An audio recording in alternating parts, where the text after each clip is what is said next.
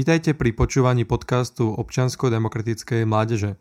Dnes sme si pre vás pripravili 6 správ zo zahraničia, ktoré nás zaujali za posledné 2 týždne.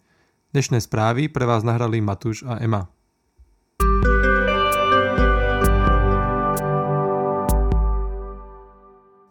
Vojenská aliančná prítomnosť v Baltiku Od 5. do 17. júna sa v Baltskom mori konalo pravidelné cvičenie Baltops 22 námorníctva obranej aliancie NATO a jej partnerov. Zúčastnilo sa ho spolu 14 krajín, viac ako 45 lodí a viac ako 75 stíhačiek.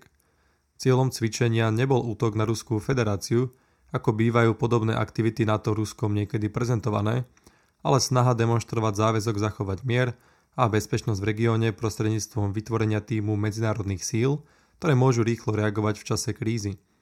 Pred samotným začiatkom cvičenia sa posilnila aj námorná prítomnosť USA v regióne na znak ochoty brániť každý centimeter územia svojich spojencov. V polskom prístavnom meste Gdynia zakotvil torpédoborec USS Gravely, ktorého cieľom je zaistiť bezpečnosť Polska a jeho susedov, čo zdôraznil aj veľvyslanec Mark Brzeninský na palube – vo Švedsku, ktoré je aktuálne v procese prístupu do aliancie, za zakotvila lietadlová loď USS Kearsarge, ktorá má ostrašiť možné pokusy Ruska tento proces narušiť.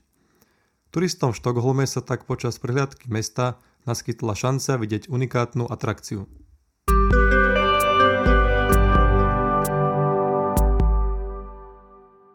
Rozhodnutie Najvyššieho súdu USA ruší ústavné právo žien na interrupciu. Súdny precedens Roe Wade, ktorý v Spojených štátoch amerických garantoval právo žien na umelý potrat od roku 1973, bol v piatok 24.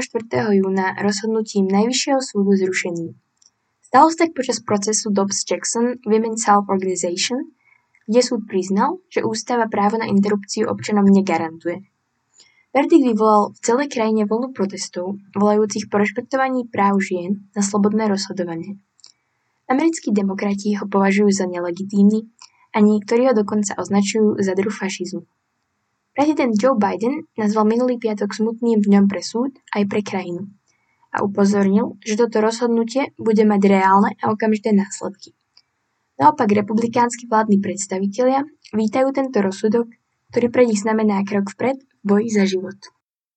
Pred piatkovým rozhodnutím bolo Američankám podľa zákona povolené podstúpiť interrupciu aspoň v prvých troch mesiacoch tehotenstva. V dôsledku zániku precedencu však budú mať jednotlivé štáty USA možnosť uplatniť zákaz, keďže im v tom zákon ponovom nebráni. Podľa BBC je až 13 štátov pripravených uviesť zákaz do platnosti okamžite. Celkové následky tohto právneho obratu by mohlo pocítiť až 36 miliónov žien. Demokratickí guvernéri štátov ako Kalifornia, Nové Mexiko a Michigan naopak ohlásili, že presadia ukotvenie práv na interrupciu v štátnej legislatíve.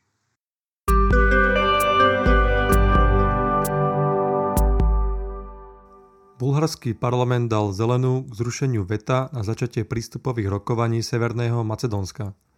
Bulharský parlament schválil uznesenie, ktoré umožňuje vláde podmienečne zrušiť svoje veto na začatie prístupových rokovaní Severného Macedónska do Európskej únie.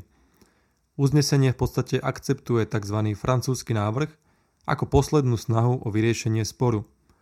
Bulharský parlament však v uznesení pridáva aj dodatočné podmienky, ktorých splnenie bude viesť k zrušeniu veta. Ten napríklad žiada, aby v prístupovom procese Severného Macedónska nebolo nič interpretované ako uznanie macedónskeho jazyka. Severné Macedónsko čaká na začatie prístupových rokovaní už dlhých 17 rokov.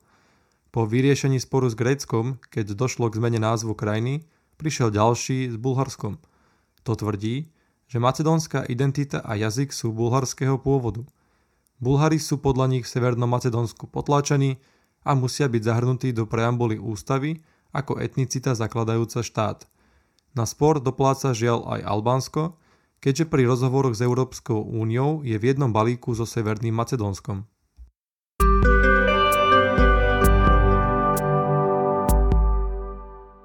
Nemecko zrušilo zákaz poskytovania informácií o interrupciách. Zatiaľ čo vo verejnosti rezonuje verdikt Najvyššieho súdu USA, ktorý zrušil precedens proti ústavnosti zákazu interrupcií, Nemecký Bundestag sa vybral skôr opačnou cestou, keď zrušil zákon ešte z nacistickej éry. V praxi doteraz znamenal to, že lekári síce mohli uvádzať, že vykonávajú interrupcie, avšak nesmeli poskytovať žiadne ďalšie informácie týkajúce sa detailov či rizik umelého prerušenia tehotenstva. Minister spravodlivosti Marko Bušman si od legislatívnej zmeny sľubuje väčšiu dôveru medzi pacientkami a lekármi.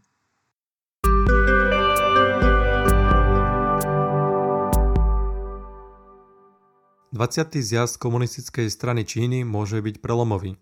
Čína, na rozdiel od demokratických zriadení, kde existuje inštitút všeobecných volieb, si rieši svoje nástupnické krízy volením užšieho politbíra každých 5 rokov prostredníctvom veľkých stranických kongresov – tu sa zároveň určuje aj kto bude celkový líder krajiny na ďalšie obdobie.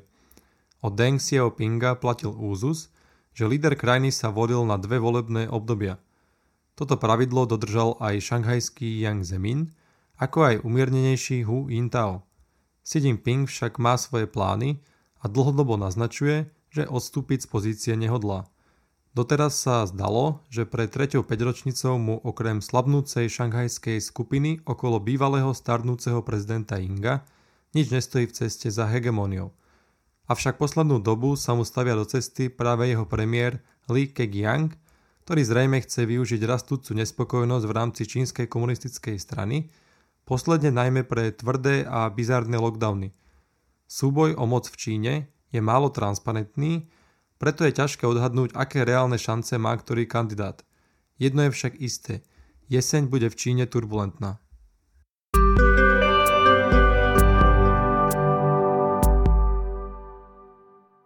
Japonský súd potvrdil zákaz manželstiev osôb rovnakého pohľavia a tvrdí, že únia by mala byť medzi mužmi a ženami.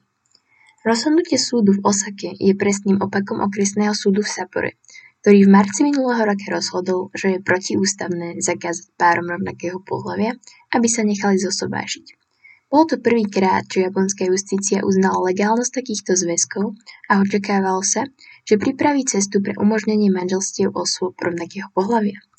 A práve v stredu tokijská metropolitná vláda schválila zákon zaručujúci partnerské certifikáty zväzkom osôb rovnakého pohľavia, čím sa stala najľudnatejším japonským regiónom, ktorý tak urobil.